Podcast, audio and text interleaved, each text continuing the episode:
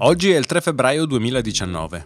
Io sono Lorenzo Paletti e questi sono 90 secondi con Radio Gimmick. Se non vuoi salvare il mondo per l'ambiente e i tuoi figli, fallo almeno per la birra. Lo scorso anno gli italiani hanno consumato oltre 31 litri di birra a testa.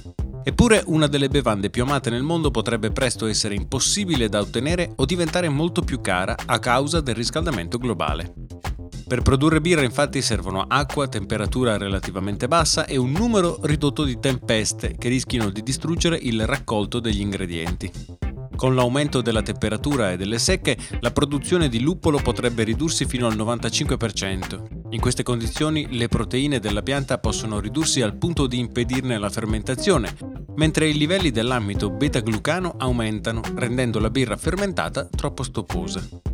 Se la situazione non dovesse cambiare, il prezzo della birra potrebbe duplicare, con una diminuzione della produzione intorno al 16%. Tempo i produttori di birra non stanno a guardare. La più grande azienda del settore, che produce Budweiser, Corona, Stella Artois, Hohe Garden e decine di altre birre, ha infatti avviato la collaborazione con la Benson Hill Biosystem per scoprire i geni di orzo più resistenti alle condizioni meteo dettate dal riscaldamento globale. Resistente permetterebbe di continuare a produrre birra nelle quantità richieste, senza alzarne il prezzo e mantenendo inalterato il sapore che viene tipicamente conferito da lieviti e luppoli.